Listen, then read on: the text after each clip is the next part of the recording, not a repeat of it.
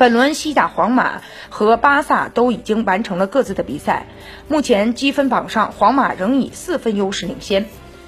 西甲还剩下最后四轮比赛，本轮皇马客场战胜毕尔巴鄂竞技，在西甲重启之后保持全胜，而巴萨则多点开花，取得了一场四比一的大胜。两支球队都取得胜利的情况之下，积分榜上皇马依然位居榜首，巴萨以四分之差落后，并且在相互交手战绩上处于劣势。如果想要翻盘，除了自己要在接下来的比赛中保持全胜，还要寄希望于皇马两场比赛犯错丢分。皇马接下来的赛程是主场打阿拉维斯，客场打格拉纳达，主场打比利亚雷亚尔，客场打莱加内斯。